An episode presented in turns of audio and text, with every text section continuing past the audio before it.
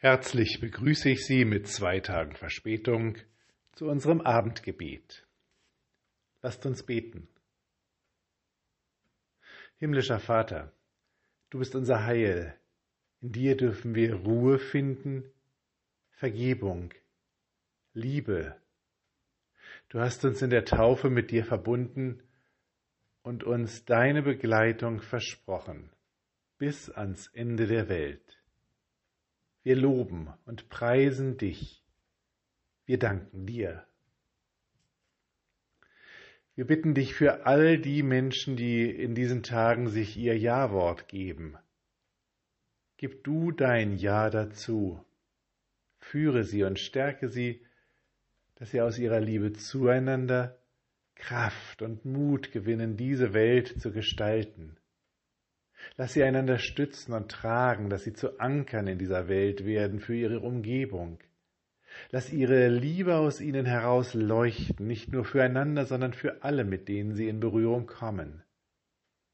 Wir bitten dich aber auch für alle Menschen, deren Liebe unerfüllt bleibt, ihre Partnerin oder ihren Partner oder die Liebe an sich verloren haben. Lass sie nicht allein, sondern begleite und führe sie. Wir bitten dich für die Menschen, die in diesen Tagen neue Pläne entwickeln, Neues versuchen wollen, zu Neuem aufbrechen wollen. Lege Mut in ihre Herzen. Schenke ihnen deinen Heiligen Geist, der sie ihre Wege mit deinem Segen gehen lässt. Schenke ihre Idee, ihnen Ideen und führe ihre Wege, dass es Wege und Ideen des Heils werden. Und lass sie so zu Boten deiner immer neuen Botschaft von Aufbruch und Liebe werden. Wir bitten dich für uns. Herr, bleibe bei uns, denn es will Abend werden und der Tag hat sich geneigt. Lasst uns gemeinsam beten. Vater, unser im Himmel, geheiligt werde dein Name.